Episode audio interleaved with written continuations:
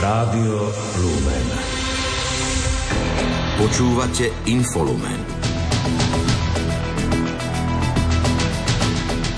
Zmeny vedenia Slovenskej informačnej služby o výdením kompetencie prezidenta by podľa opozície mohli pre ňu predstavovať reputačné riziko.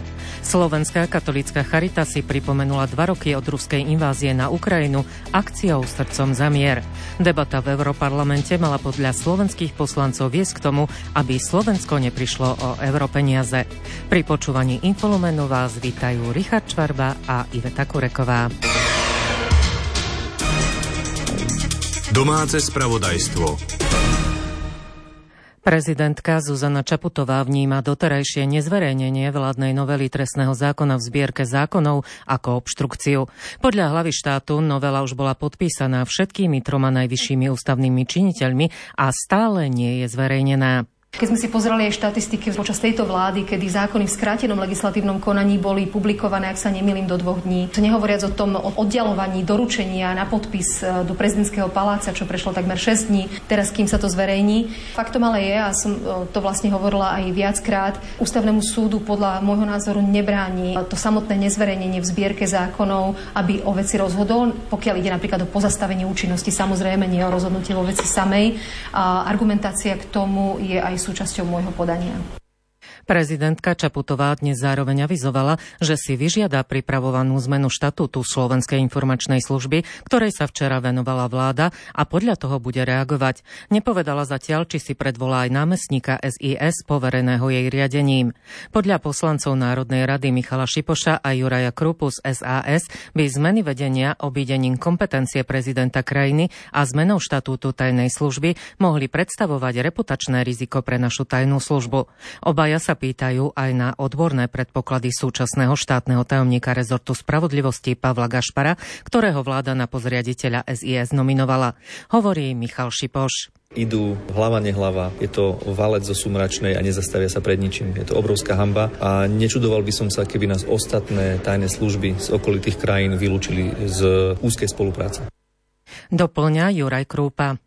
Pokiaľ je to pravda, že idú urobiť to, že vlastne námestník e, Rulíšek, ktorý má teraz všetky kompetencie, aby riadil Slovenskú informačnú službu, tieto kompetencie ako námestník odovzdá na iného námestníka, na teda Pavla Gašpara, tak je to niečo, čo z histórii Slovenska sme ešte nemali. Ono sa to dá v podstate prirovnať k roku 1993, čiže vyše 30 rokov dozadu, keď Mečiar chcel eh, menovať Lexu za ministra pre privatizáciu a vtedajší prezident Kováč to odmietol. Vláda podľa poslanca SNS Romana Michalko hľadá spôsoby, aby mala kontrolu nad spravodajskou službou, keďže predseda hlasu SD Peter Pellegrini avizoval, že zmenu zákona nepodporí a zo strany prezidentky Zuzany Čaputovej boli jasné náznaky, že pri menovaní nominanta vlády súčina nebude. Prezidentka povedala, že nie je to žiadna priorita. Zrejme ďalšie 3-4 mesiace čaká na nového prezidenta. Je príliš problematické, ak je tam dočasne poverený námestník, ktorého Alač dal posledný deň svojej služby. Takže treba to nejak riešiť. Keďže šéf hlasu povedal, že do zmeny zákona nepôjde, je to jednoduchý zákon, no tak samozrejme vláda hľada riešenie tak, aby mala kontrolu nad spravodajskou službou. Novela zákona o dani z pridanej hodnoty, ktorú poslanci Národnej rady posunuli do druhého čítania, má zjednodušiť podmienky pre sociálne podniky. Znenie súčasného zákona je totiž komplikované a väčšinu sociálnych podnikov vylúčuje z možnosti, aby DPH používali. Novela je podľa štátneho tajomníka Branislava Ondruša kračia o polovicu ako pôvodná. Vypadli z tohto textu všetky zbytočné dodatočné podmienky, ktoré reálne bránili uplatňovaniu tohto ustanovenia a z krátkej vety bude úplne jasné, že od 1. júla tohto roka budú môcť bez akýchkoľvek dodatočných problémov a bez akýchkoľvek dodatočných prekážok všetky sociálne podniky, ktoré fungujú na neziskovom princípe, uplatňovať sadzbu 10% pri daní z pridanej hodnoty. V súčasnosti je na Slovensku 663 registrovaných sociálnych podnikov, ktoré majú 6950 zamestnancov, z toho 4707 znevýhodnených. Sú to pracovníci, ktorí boli dlhodobo nezamestnaní bez kvalifikácie či zdravotne znevýhodnení. Ich predstavitelia podľa Aleny Gunárovej novelu zákona o DPH vítajú. Niekoľko rokov sme sa snažili o zmenu v tomto daňovom zákone. Tá zmena nám určite všetkým sociálnym podnikom pomôže, nakoľko zamestnávame vo väčšej miere tých znevýhodnených zamestnancov, dlhodobo nezamestnaných alebo z DTP a táto zmena priniesie do tých sociálnych podnikov väčšiu konkurencieschopnosť a možno tú väčšiu efektivitu vo využívaní tých 10-percentnej DPH, lebo doteraz sme ju podľa zákonov, ktoré boli doteraz, nemohli vôbec používať. V súčasnosti rokuje rezort práce aj o ďalších dvoch opatreniach. S ministerstvom financií o zrušení daňových licencií pre sociálne podniky a s ministerstvom pre informatizáciu, regionálny rozvoj a investície o zvýšení limitov tak, aby bolo možné ako priame zákazky sociálnym podnikom dať zákazky, ktoré majú vyššiu hodnotu, ako je to pri bežných podnikoch. Európska smernica o verejnom obstarávaní to podľa štátneho tajomníka Ondruša podporuje. Ukrajina si po dvoch rokoch ruskej agresie zaslúži maximálnu podporu od svojich spojencov a susedov. Vyhlásil to podpredseda Národnej rady a líder progresívneho Slovenska Michal Šimečka pri príležitosti druhého výročia ruskej invázie na Ukrajinu. Lídrov vládnej koalície vyzval, aby obnovili vojenskú pomoc Ukrajine a prestali hazardovať s bezpečnosťou a dobrým menom Slovenska. Ruská krutosť a ruská vojna spôsobila 100 tisíce obetí, 8 miliónov ľudí bolo vysídlených v rámci Ukrajiny, ďalších 8 miliónov ľudí muselo utiesť. Na Rusko je zameraná aj aktivita opozičnej SAS, ktorá predložila do parlamentu návrh uznesenia, ktorý má Národná rada vyzvať Rusko, aby povolilo nezávislé a transparentné vyšetrovanie smrti lídra ruskej opozície Alexia Navalného, hovorí poslankyňa SAS Vladimíra Marcinková. Vyzývame v tomto uznesení Rusko a jeho čelných predstaviteľov, aby povolilo nezávislé a transparentné medzinárodné vyšetrovanie smrti Alexia Navalného. Pridávame sa tým ku krajinám, ktoré tak už urobili. Vyzývame vládu, aby si predvolala ruského veľvyslanca na Slovensku vo veci smrti Alexia Navalného a adresovala mu výzvu na prešetrenie smrti Navalného. A vyzývame Rusko a jeho čelných predstaviteľov, aby bezodkladne prepustili všetky osoby, ktoré boli zadržané v súvislosti s ich účasťou na pietných spomienkach na Alexia Navalného v Rusku, aj ostatných politických väzňov v tejto krajine. Krátko z domova. Prvé kolo prezidentských volieb by vo februári vyhral Peter Pellegrini, ktorý by dostal 42% hlasov. Do druhého kola by sa takmer s istotou dostal s Ivanom Korčokom. Vyplýva to z výsledkov prieskumy agentúru Ipsos pre denník N, ktorý bol realizovaný od 16. do 21. februára. Za Korčokom by skončili so ziskom hlasov po 10% Štefan Harabín, Igor Matovič, Jan Kubiš, Kristian Foro, Marian Kotleba, Patrik Dubovský, Andrej Danko a Milan Náhlik. Z výsledkov prieskumu vyplýva, že Pellegrini by vyhral aj druhé kolo prezidentských volieb. Minister životného prostredia Tomáš Taraba podpísal dnes dokumenty na vyhlásenie medzinárodného tendra na zneškodnenie 150 tón nebezpečných odpadov obsahujúcich toxické PCB látky v lokalite podniku Chemkostrárske. Toxické látky by mali zneškodniť do 12 mesiacov od ukončenia súťaže a uzavretia zmluvy s dodávateľom. Oznámenie o vyhlásení verejného obstarávania a odkaz na kompletné súťažné podklady budú zverejnené v úradnom vesníku Európskej únie v najbliższych dniach. Čerpanie investícií z eurofondov a plánu obnovy v školstve má veľké nedostatky. Upozornil na to minister školstva, výskumu, vývoja mládeže Tomáš Drucker na dnešnej tlačovej konferencii. Problematickými oblastiami sú napríklad projekt digitalizácie škôl či výstavba materských škôl. V čerpaní eurofondov eviduje rezort 334 otvorených nezrovnalostí z minulosti v celkovej sume vyše 58 miliónov eur. Zanedbaný je podľa neho aj stav prípravy viacerých projektov projektov a víziev z aktuálneho programu Slovensko. Možnosti podpory z eurofondov i dotačných schém, ako aj predstavenie návrhu novely zákona o verejnom obstarávaní z dielne Ministerstva investícií regionálneho rozvoja a informatizácie boli témami dnešného rezortného regionálneho dňa v Bardejove. V rámci nových eurofondov bude podľa ministra investícií Richarda Rašiho Prešovský samozprávny kraj, ktorého je tento okres súčasťou, samostatne rozhodovať o sume viac ako 286 miliónov eur.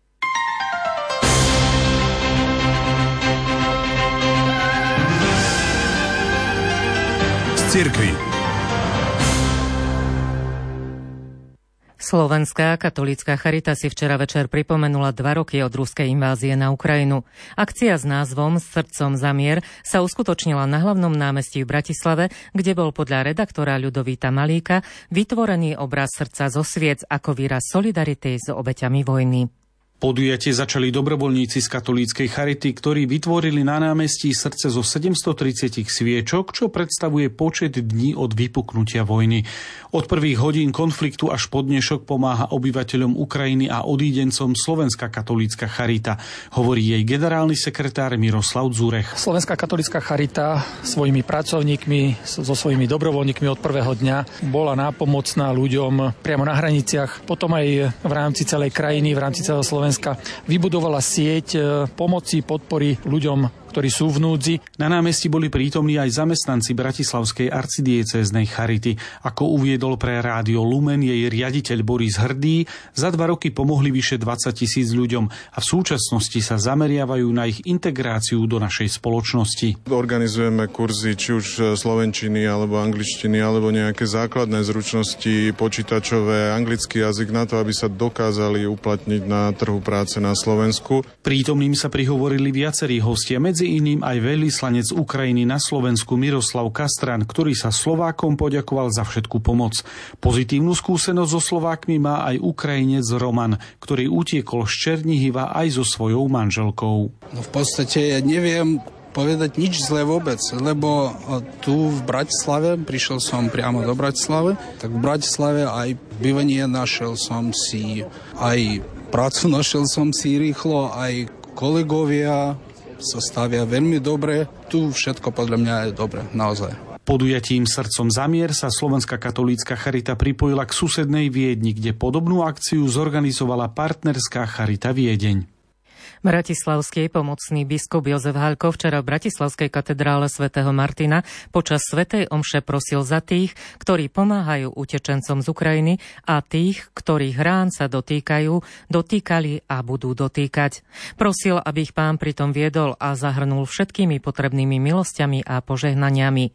Žiadna fotografia, žiadny film, žiadna kamera podľa neho nesprostredkuje takú skúsenosť, ako byť priamo na čiare, na hranici, cez ktorú utekajú nevinní ľudia pred vojnou. Ježiš sa nás podľa biskupa Haľka na konci života nebude pýtať, koľko máme schválených projektov. Nebude sa nás pýtať, koľko sme mali dobrých, ale nerealizovaných nápadov. Ježiš je podľa biskupa mužom praxe, mužom činu. Mimoriadný záujem vyvolal u ľudí projekt Umenie a holokaust Tatranskej galérii v Poprade. Za takmer rok a pol ponúkol desiatky podujatí a privítal tisíce návštevníkov. Pred pár dňami to bola prednáška pre stredoškolákov a verejnosť na tému rasovo motivované perzekúcie na, Slovenku, na Slovensku.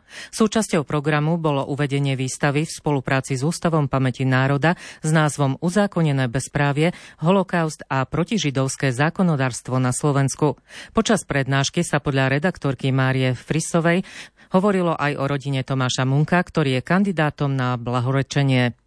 Tatranská galéria v Poprade spustila projekt Umenie a holokaust v novembri 2022, hovorí jej riaditeľka Anna Ondrušeková. Táto téma bola trošku zaznávaná, či už v období socializmu alebo aj v predchádzajúcich rokoch a vlastne sa nám naskytla takáto možnosť dať prevažne mladej generácii vedomosť, že je tu tento problém. Zatiaľ poslednou akciou bola prednáška Pavla Makinu z Ústavu pamäti národa, ktorý priblížil protižidovské zákonodárstvo na Slovensku. Vzor prišiel z nacistickej ríše pre tú slovenskú vládu v tom čase. Bolo to prijatím norimberských zákonov v septembri 1935, keď vznikol slovenský štát. Vládni predstavitelia tlačili na to, ale teda nacistická ríša na to, aby teda podobná legislatíva bola príjmaná aj na Slovensku. Vyvrcholením bol židovský kódex, schválený v septembri 1941. Nasledovali transporty. Obeťou holokaustu bola aj rodina Tomáša Munka, ktorý bol jezuitským novicom. Tomáš zahynul s otcom počas pochodu smrti. Zjedol pokazenú mrkvu, niekde, ktorú našiel, pretože bol hladný. Na základe toho ochorel, nevládal pokračovať v tom pochode smrti, čo si všimli tí SSáci. Doslova osočili do priekopy. Otec zostal s ním a na druhý deň ďalší väzni, ktorí prechádzali okolo nich, priniesli svedectvo, že ich na mieste zastrelili. Prednášku k holokaustu a rasovej nenávisti si vypočuli aj študenti gymnázia na Kukučínovej ulici v Poprade. Myslím si, že je to potrebné na takú osvetu celého národa a hlavne mladšej generácie. Zaujíma ma to, veľa ľudí na to zabudá, byť politika. Sice je to možno niekedy depresívne sa o tom učiť, ale určite to treba. Vo Vatikáne začali montovať lešenie okolo baldachínu nad hrobom svätého Petra. Tým sa začalo reštaurovanie tohto diela. Práce majú byť ukončené do novembra, aby pútnici, ktorí prídu na jubileum v roku 2025, mohli vidieť vyznanie svätého Petra v celej jeho kráse. Baldachín je bronzový odliatok od Giovanniho Lorenza Berniniho. Stojí na centrálnom mieste v bazilike priamo nad hrobom svätého Petra a hlavným oltárom. Dielo je ako 10 poschodová budova, keďže od základne ku krížu meria 30 metrov. Katolícky biskupy v Nemecku vyzvali veriacich, aby sa postavili proti nárastu krajne pravicového nacionalizmu a pripomenuli, že takáto politika je v rozpore s kresťanskou vierou. Toto vyhlásenie, zverejnené predsedom Nemeckej biskupskej konferencie Georgom Betzingom, prišlo v čase obáv z nárastu popularity krajne pravicových politických síl, najmä strany Alternatíva pre Nemecko. Správy zo sveta.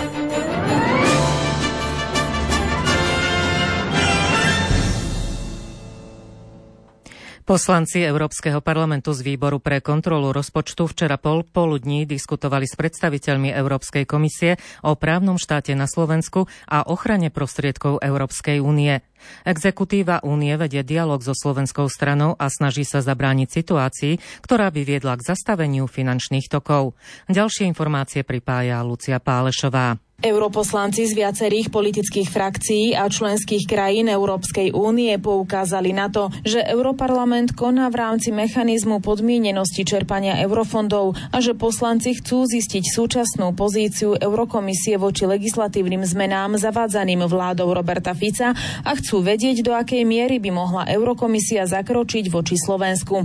Eurokomisia pozastavila aj hodnotenie štvrtej platby z plánu obnovy v hodnote okolo 800 miliónov eur, pretože čaká na požadované argumenty a podklady. Vyjadrila pritom nádej, že vnímané riziká sa nestanú realitou a že zmeny zákonov budú v súlade s právom Európskej únie. Diskusie sa zúčastnili aj slovenskí europoslanci, hovorí Jozef Mihál z frakcie progresívcov Obnovme Európu a spravodajca pre túto otázku vo výbore pre kontrolu rozpočtu. Európsky parlament a výbor pre kontrolu rozpočtov zvlášť zaujíma, akým spôsobom bude komisia reagovať na súčasné dianie na Slovensku, pokiaľ ide o novelu trestného zákona, rušenie úradu špeciálnej prokuratúry a ďalšie zmeny, ktoré s tým súvisia. Je tu otázka právneho štátu, je to otázka aj plnenia mílnikov pri pláne obnovy. Podľa poslanca Michala Viezika za skupinu Renew Europe to bola priama konfrontácia s komisiou. Je to naozaj vážne podozrenie, že dochádza k poškodzovaniu alebo ohrozeniu finančných záujmov Európskej únie a v tom prípade dochádza aj k ohrozovaniu finančných záujmov Slovenska. Ten proces hodnotenia tej situácie stále beží a žiadne doterajšie kroky, ktoré podnikla vláda aj vo vzťahu komunikácii s komisiou, toto riziko neukončili. Nezaradená poslankyňa Monika Beňová uviedla, že nereaguje na politické útoky na vládu. Pripomenula, že v stredu sa konalo stretnutie zástupcov Eurokomisie a Slovenska, ktoré potvrdilo, že slovenská strana vynakladá veľké úsilie, aby odpovedala na všetky otázky Bruselu o údajnom porušovaní práva Európskej únie. Ako však zdôraznil Vladimír Bilčík z poslaneckého klubu Európskej ľudovej strany, Eurokomisia by mala použiť všetky prostriedky vrátane žaloby na súd súdny dvor Európskej únie, aby zastavila účinnosť zmien trestného zákona. Ak tento zákon čo len na chvíľu vstúpi do platnosti, je obrovské riziko, že nastanú neopraviteľné škody a neopraviteľné dôsledky vo fungovaní právneho štátu na Slovensku a v ochrane finančného záujmu Európskej únie na Slovensku. Izrael bude mať po skončení vojny s palestinským hnutím Hamas pod kontrolou bezpečnosť v demilitarizovanom pásme Gazy a bude sa zapájať do tamojších civilných záležitostí. Vyplýva to z plánu izraelského premiéra Benjamina Netanyahua, predloženého na schválenie vláde. Informuje o ňom redaktorka Kristýna Hatarová pláne síce chýbajú presnejšie detaily, no je v ňom predstavená prvá formálna vízia povojnového usporiadania. Trvanie na tom, že Izrael sa bude podieľať na riadení Gazy, je však v rozpore s kľúčovou požiadavkou USA na obnovenie autonómnej palestínskej vlády v pásme Gazy a na západnom brehu Jordánu. Netanyahu predstavil tento plán vládnemu kabinetu včera večer. Dokument potvrdzuje odhodlanie Izraela zničiť Hamas, ktorý v Gaze vládne od roku 2007. Podľa prieskumov verejnej mienky väčšina palestínčanov Hamas nepodporuje, no hnutie je hlboko zakorenené v palestínskej spoločnosti. Cieľ Izraela zničiť Hamas je tak podľa kritikov nedosiahnutelný. Podľa dokumentu by tiež izraelská armáda v Gaze mala mať voľnú ruku pri odvracaní akýchkoľvek bezpečnostných hrozieb. Hovorí sa v ňom aj o zriadení nárazníkovej zóny vnútri Gazy, proti čomu budú zrejme namietať Spojené štáty. Plán tiež predpokladá, že v pásme Gazy budú vládnuť miestni predstavitelia, ktorí sa nebudú stotožňovať s krajinami alebo subjektami podporujúcimi terorizmus, ale nebudú od nich dostávať finančnú podporu. Podľa agentúry AP pritom nie je jasné, či by sa nejaký palestínčan chcel ujať takejto úlohy. V uplynulých desaťročiach sa totiž Izrael opakovane neúspešne snažilo vytvorenie miestnych palestínskych vládnúcich orgánov. Krátko zo sveta. Ruský opozičný politik Alexej Navalný zomrel prirodzenou smrťou. Píše sa to v lekárskej správe, o ktorej včera na sociálnej sieti X informovala Navalného hovorkyňa Kira Jarmišová. Dodala, že s lekárskou správou sa oboznámila Navalného matka, ktorej v stredu Marnici v meste Salechard ukázali aj synovo telo. Matka Navalného, ktorý pred týždňom zomrel vo vezení, dostala od úradu ultimátum. Buď do troch hodín dá súhlas so synovým pohrebom bez verejnej rozlúčky, alebo je syna pochovajú v areáli väzenského tábora.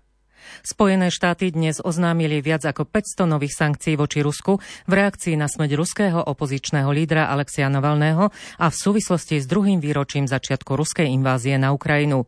Sankcie sa dotknú aj troch predstaviteľov ruskej vlády.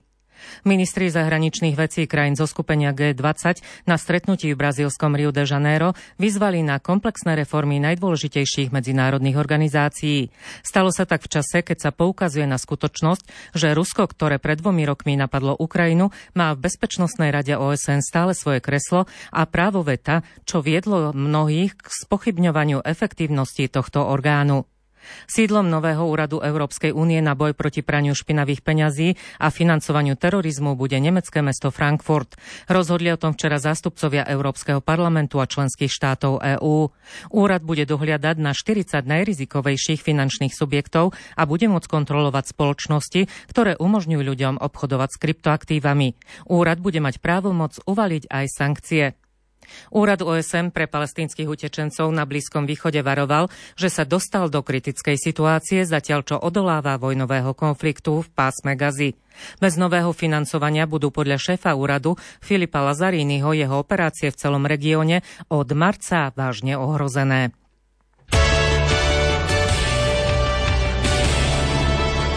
Šport Rádia Lumen. Futbalisti Slovana Bratislava vypadli v play-off o 8 finále Európskej konferenčnej ligy. Vo včerajšom odvetnom zápase prehrali so Šturmom Graz 0-1. Hodnotí hlavný tréner Slovana Vladimír Vajs. Hodnotím zápas kladne v tom zmysle, že hráči robili to, čo sme od nich chceli. Áno, prenaša ťažisko hry, dostať sa na kraje, z toho si vytvorí šance. Mali sme tri dobré gólové príležitosti prvý polčas, ale keď nedáme gól, nemôžeme pomýšľať na zvrat zápase, alebo ešte som to snažil sa cez polčas naštartovať, že prvých 10-15 minút zariskovať, vyššie napadať. Ale dostali sme uh, hlúpy gól prakticky z autu. Samozrejme nemôžeme, keď prehráte, nikto nie je spokojný, ale to, na čo sme mali, sme hrali. Nezaslúžili sme si dneska prehrať za výkon hlavne v prvom polčase a keby sme premeli nejakú šancu, tak ten zápas by bol ešte iný. Slovenský futbalista Lukáš Haraslín strelil postupový gol Sparty Praha do 8 finále Európskej ligy. 27-ročný krídelník upravil vo včerajšej odvete na rozhodujúcich 3-1. Český klub nakoniec pridal ešte jeden gól a Galatasaray Istanbul zdolal barážovom dvojzápase 6-4. Prvý duel sa skončil 2-3. Do 8 finále postúpili aj Milano, Benfica Lisabon, Športik Lisabon, Freiburg, Karabach Adam a Olympique Marseille.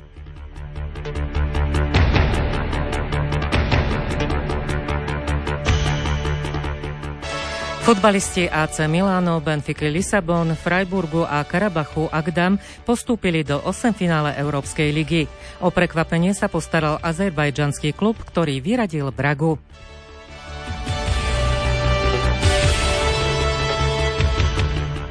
Basketbalisti Slovenska odštartovali dianie v C skupine kvalifikácie majstrovstiev Európy domácou prehrou 60-75 s Belgickom. Zápas hodnotí hráč Slovenska Mário Iring. Myslím si, že sme vstúpili do toho zápasu celkom fajn, otvorili sme to dvoma protiútokmi. Potom nám trošku ušli Belgičania, ale do konca polčasu sme sa vrátili na 4 body. Tam sme s nimi držali hru, no len potom, ako keby sme odpadli fyzicky, mali sme tam veľa zbytočných strát. Oni nám potom už vtedy tie straty boli a vtedy oni mali tie protiútoky a dávali ťažké strely a tam sa už zápas. Zuje jeho spoluhráč Timotej Malovec. Veľmi fyzický zápas, behalo sa 40 minút, super využíval svoju veľkosť a atletickosť na doskoku, mali sme s tým veľký problém, bohužiaľ prehrávame o 15 bodov. Tak určite to je niečo, na čo sme očakávali a trebalo, aby sme sa na to prispôsobili. Bolo to celých 40 minút, možno 20, to nie je dosť na takéto úrovni a ja dúfam, že to zlepšíme do ďalších zápasov. Stretnutie s Belgickom prilákalo do zrekonštruovaného Národného basketbalového centra v Bratislave 3000 divákov. Najbližší duel Slovákov je na programe v nedeľu popoludní na palubovke Lotyšska.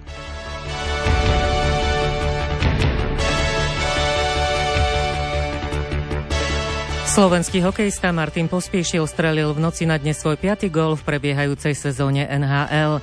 Pomohol ním k víťazstvu Calgary nad Bostonom 3-2 po predlžení. Do hry zasiahli aj ďalší traja Slováci. Seattle s Tomášom Tatarom zdolal Vancouver 5-2, New Jersey so Šimonom Nemcom podľahlo New Yorku Rangers 1-5 a Montreal s Jurajom Slavkovským prehral na ľade Pittsburghu 1-4.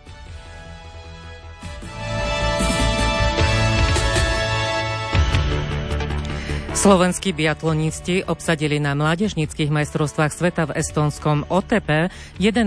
miesto v piatkovej mix štafete kadetov. V úvodnej disciplíne šampionátu, ktorú poznačil štýlny vietor, triumfovalo kvarteto Francúzska pred normy. Pódium doplnili Česi. Počasie Počasie sa nám podľa meteorológa Petra Jurčoviča cez víkend veľmi nezmení.